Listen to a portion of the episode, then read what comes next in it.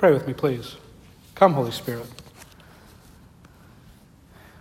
Enter into our hearts and our minds. Open up our ears to simply hear and receive what you have for us this morning.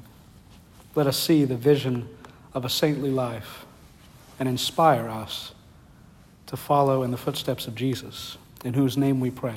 Amen. Amen. You may be seated.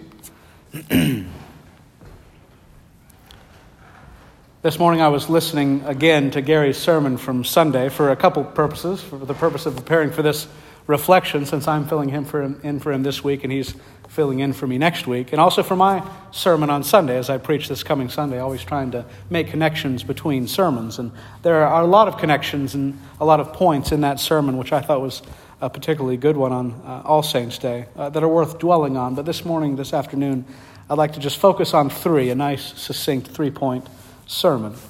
Gary asked in his sermon, How do I become a saint? That was one of his opening questions. So we'll begin there. How do I become a saint? And then, secondly, what does the life of a saint look like? And thirdly, what is the reward of a saint?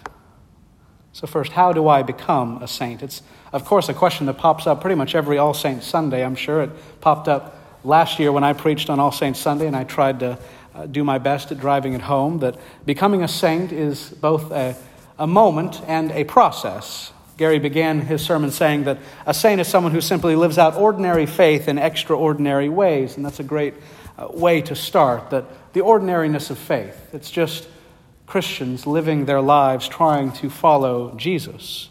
And it starts with a very simple moment. It starts with that faith. It's in our Revelation passage, Revelation 7. Verse 13 One of the elders addressed me, saying, Who are these clothed in white robes? From where have they come? I said to him, Sir, you know. And he said to me, These are the ones coming out of the great tribulation. They have washed their robes and made them white in the blood of the Lamb. The simple moment of faith in Jesus, wherein we are washed of our sin our robes are made white in the blood of the Lamb. As Oswald Chambers said, Gary quoted him the weakest saint who does business with Jesus is liberated from their old life and from their old habits. This action occurs the second Jesus acts in their lives, and God's almighty power is available on their behalf from that moment onward. It begins simply, it begins with faith, trust in Jesus doing business with Jesus, as Oswald Chambers says, and it grows from there. Gary used the example of Saint Vincent, this movie that I joked with Rihanna later. I said, We should really watch this movie so I can get up on Sunday and say, I do not recommend it whatsoever. Make sure I stick it to Gary. I haven't yet. I might by the time it's over. But I wonder, were, any of us a bit disturbed by Saint Vincent? By, by calling somebody of his description, the, the life that he lived, a saint. It's, I'm kind of like saying Saint Gary, right? He's not here so I can pick on him. I, I know Gary, right? I know him a little, and he's no saint. I mean, St. Vincent, this description of a guy who doesn't like many people and nobody likes him, who gambles and drinks and smokes too much or at all, which is too much, who spends a little company uh, with people of unsavory reputation. Uh, really? A saint, Saint Vincent? Maybe the most unlikely saint as that little boy gets up and makes his presentation. We, we might be. I know that I, at one point, would have been pretty disturbed by calling someone of that particular life a saint. But I think it's only until we realize that we're in the same boat. I mean, who of us can really say that we are a saint, claim the name of saint. If we're really honest with ourselves, maybe not the level of St. Vincent's living as it's described in the movie, but we've all done things of which we're ashamed, that we would think disqualify us and should disqualify us from sainthood. None of us can claim the mantle of a saint unless being a saint begins simply by being washed in the blood of the Lamb. So the journey of sainthood begins with a simple act of faith. But then, as Gary also said, it is lived from that moment on in a lifetime of faithfulness. So, what does the life of a saint look like?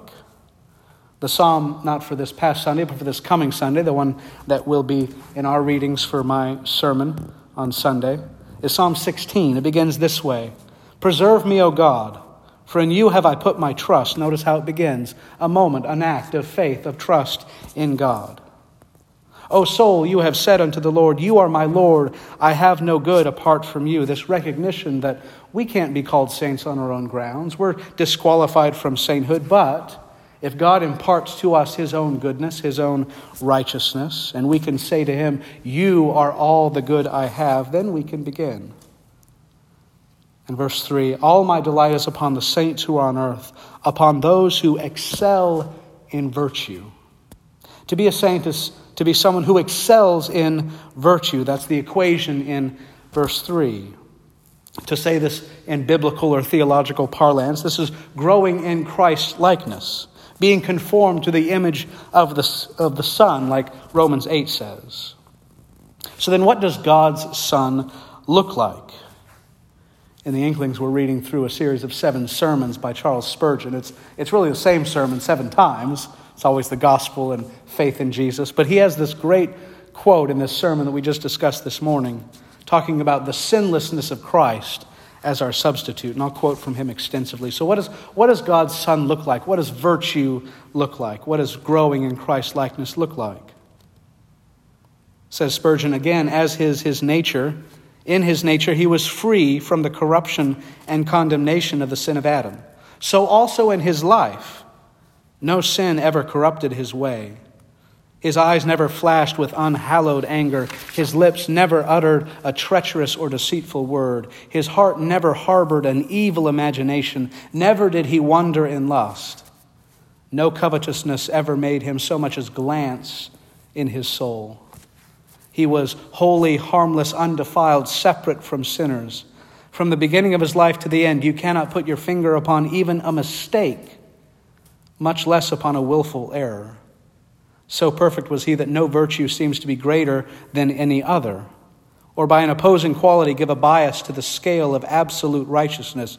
John is distinguished for his love, Peter for his courage, but Jesus Christ is distinguishable for neither one above, because he possesses all in such sublime unison, such heavenly harmony, that no one virtue stands out above the rest.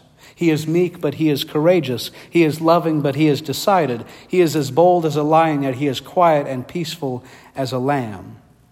He was like that fine flour which was offered before God in the burnt offering, flour without grit so smooth that when you rubbed it, it was soft and pure. No particles could be discerned. So was his character fully ground, fully compounded.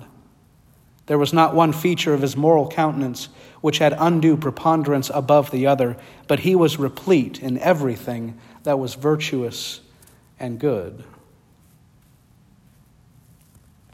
And that life of replete with everything that was virtuous and good is the life lived in our place, given to us as a gift from God when we believe in Him. And then it is the standard into which we grow. It's the holiness without which no one can see the Lord that Hebrews mentions. It's the life of a saint beginning with faith in Jesus and growing slowly but surely into living like Him. Gary, toward the end of his sermon, said that this morning we need to begin to take the long view of life, put our eyes, set our eyes on eternity, and so that is where I'd like to close. So, what is the reward of a saint? Again, our Revelation passage. Therefore, there before the throne of God, serve him night and day in his temple. He who sits on the throne will shelter them with his presence. They shall hunger no more, neither thirst any more. What, I mean, just imagine what it would be like to not want for anything. The sun shall not strike them, nor any scorching heat. No pain or discomfort ever touches us again. For the Lamb in the midst of the throne will be their shepherd. He will guide them to springs of living water, and God will wipe away every tear from their eyes. No more sorrow, sadness, grief all of it swallowed up in glory. One day, this description of heaven will not just be a happy thought, but an overwhelming reality. if we have a hope for something this glorious, we can endure a lot in this earthly life. So, fellow saints, becoming a saint is easy. Growing as a saint is difficult, but ending life as a saint, it's worth it. May we all mean to be one too. Amen.